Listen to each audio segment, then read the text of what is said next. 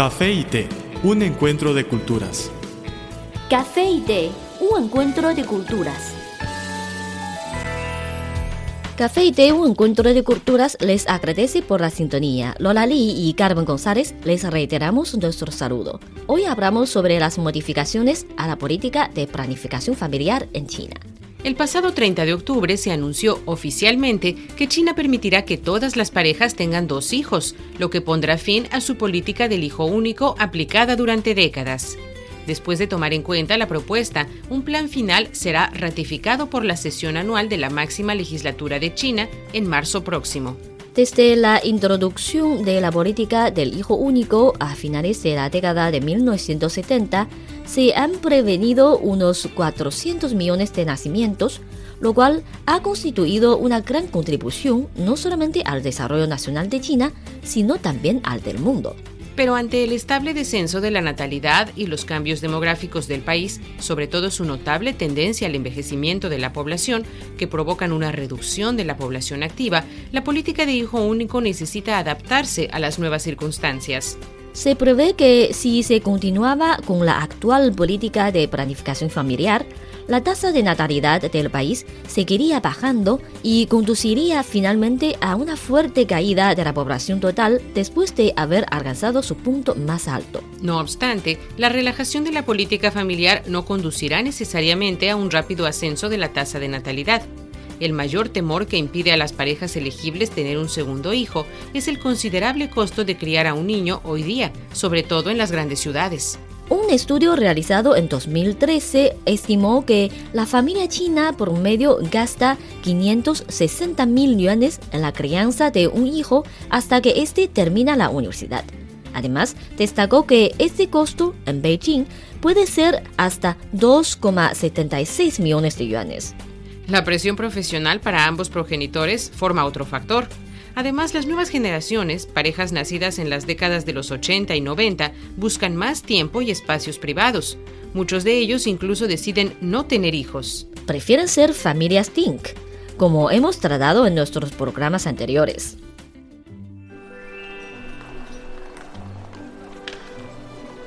Había una vez una taza de café que rondaba sola por la barra de un restaurante.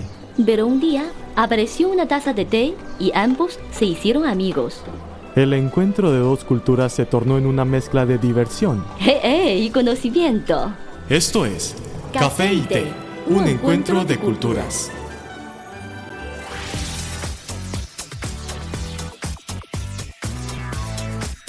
Visítenos en nuestro sitio web espanol.cri.cn.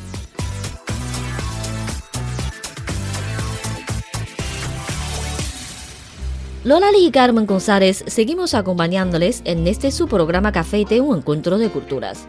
Hoy nos detenemos en las recientes modificaciones de la política de planificación familiar en China, conocida como la política del hijo único. La nueva política se destina a incrementar la tasa de natalidad y optimizar la estructura demográfica del país. Sin embargo, no pocos son quienes se preguntan si en verdad podrán mantener a un segundo hijo. En las grandes ciudades, un segundo hijo es una difícil decisión para los padres. Según investigaciones de 2013, una familia china promedio gasta 560 mil yuanes en la crianza de un hijo hasta que éste termina la universidad. Además, muchas parejas tienen que pagar los préstamos otorgados por el banco para la compra de la vivienda, cuyo precio es cada vez más alto. El creciente costo de vida y el deteriorado medio ambiente en las zonas urbanas son preocupaciones adicionales. Es por eso que muchos matrimonios urbanos ni siquiera están dispuestos a tener el primer hijo. En una sociedad donde los lazos familiares son tradicionalmente muy valorados, un gran número de chinos tienen un fuerte deseo de tener más hijos, pero se rinden ante la realidad. Dado que el derecho a tener un segundo hijo está legalmente garantizado, el siguiente problema a considerar es cómo asegurar que las parejas jóvenes aprovechen esta oportunidad sin caer en la bancarrota. Frente a este dilema, los internautas chinos analizan los pros y los contras de tener el segundo hijo. A continuación, mencionamos algunas de las ventajas que enumeran. Primero, los niños no se sentirán solos. Segundo, compartirán la responsabilidad de mantener a los ancianos. Tercero, se favorecerá la competencia entre los dos hijos. Cuarto, tener más hijos evita la protección excesiva y consentimiento por parte de los padres. Y por último, en caso de que uno de los hijos tenga un accidente, ya no se quedaría la familia sin descendencia.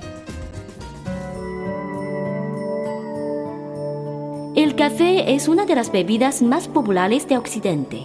El té es la bebida tradicional de Asia. En la actualidad, podemos degustar en un mismo lugar de sus distintivos sabores. Así como el café y el té, las culturas de Occidente y Oriente tienen sus similitudes y diferencias. En nuestro programa podrá conocer algunos aspectos interesantes que estimularán sus conocimientos. Esto es Café y Té, un encuentro de culturas.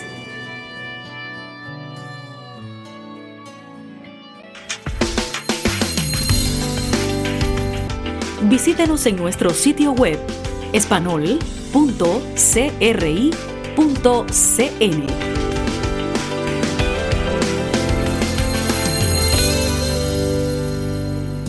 A quienes nos siguen por internet o por radio, muchas gracias. Café y Té, un encuentro de cultura, les propone reflexionar un poco sobre las modificaciones de la política de planificación familiar en China. Después de casi cuatro décadas de aplicación, desde este año todas las parejas chinas ya pueden tener un segundo hijo. O una segunda hija. Muchos chinos afirman que, igual que sucede cuando se tiene un solo hijo, un segundo puede acarrear resultados positivos y negativos. Hemos mencionado las ventajas de tener dos hijos, pero los internautas chinos también ven dificultades a la hora de tener un segundo hijo, como permite ahora la política de planificación familiar de China. Aquí enumeramos algunas. Tener más de un hijo aumenta la presión económica. Aquellos nacidos en los años 80 están enfrentando una difícil situación. En el caso de sus padres, ganaban poco, pero contaban con viviendas ofrecidas por el Estado y otras facilidades como el jardín infantil subordinado a la entidad donde trabajaban. Pero estos jóvenes tienen que trabajar duramente para pagar la cuota mensual de la vivienda y al mismo tiempo los costos de la educación son insoportablemente altos para muchos. Un segundo hijo significaría casi la bancarrota. En segundo lugar, muchos confiesan que no tiene suficiente energía para cuidar a los dos niños. Si solo tiene un hijo, los padres pueden descansar un poco, pero si tienen dos, tendrán que tener todo el tiempo cuidando de uno u otro hijo, pues cuando uno esté dormido, el otro probablemente estará despierto. Otra causa de preocupación para los padres a la hora de decidir tener un segundo hijo es cómo repartir el amor entre ellos. Antes del segundo bebé, toda la familia cuida al primero. Pero cuando nace el hermanito o hermanita, toda la atención es transferida, incluso la de la madre, al segundo bebé. Y los niños son muy sensibles. El hermanito mayor podría sentirse afectado psicológicamente al percibir que ya no es el foco de atención. Puede incluso llegar a creer que los padres tienen preferencia por el segundo hijo y que han dejado de amarle, todo lo cual resulta muy dañino para el niño. Y por último, un segundo hijo reducirá aún más el tiempo disponible para la propia pareja. Con un solo hijo, los padres no se sienten tan cansados ni con tanta presión económica, y aún les queda tiempo para pasar juntos. Pero un segundo hijo aumentaría la presión económica, física y mental para ambos, quedando muy poco espacio para el romance y la privacidad de la pareja.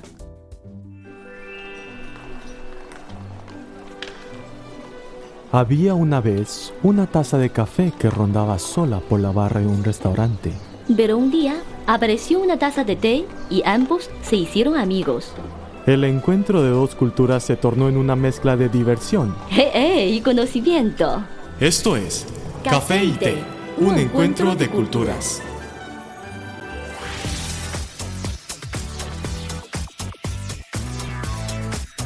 Visítenos en nuestro sitio web espanol.cri.cn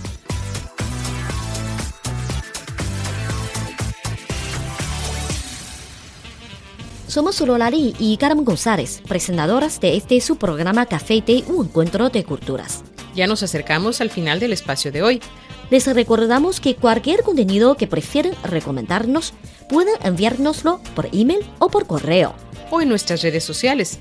En Facebook nos encuentran como Radio Internacional de China y en Twitter síganos como arroba CRI Espanol. Con muchísimo gusto recibiremos sus sugerencias y comentarios. Aquí tienen nuestras vías de contacto.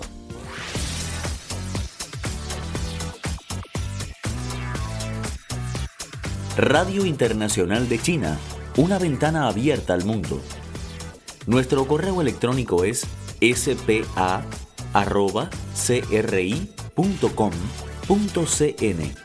o bien puede enviarnos una carta a la siguiente dirección.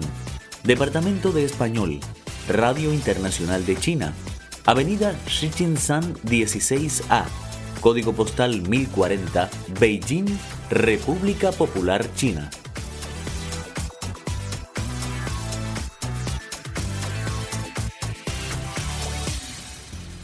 Ya saben cómo localizarnos. Por favor, siempre indiquen para café y té en el asunto de su email o en el sobre de su carta. Aquí finaliza Café y Té, un encuentro de culturas, un programa hecho especialmente para usted. Desde nuestro estudio se despiden Lola y Carmen. Les esperamos en la próxima entrega. Hasta pronto. Chao. El café es una de las bebidas más populares de Occidente. El té es la bebida tradicional de Asia. En la actualidad, podemos degustar en un mismo lugar de sus distintivos sabores.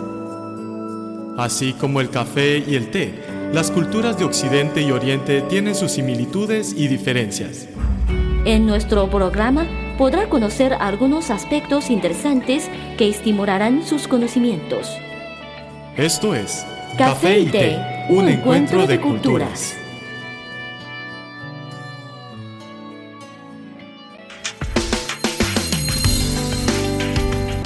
Visítenos en nuestro sitio web espanol.cri.cn.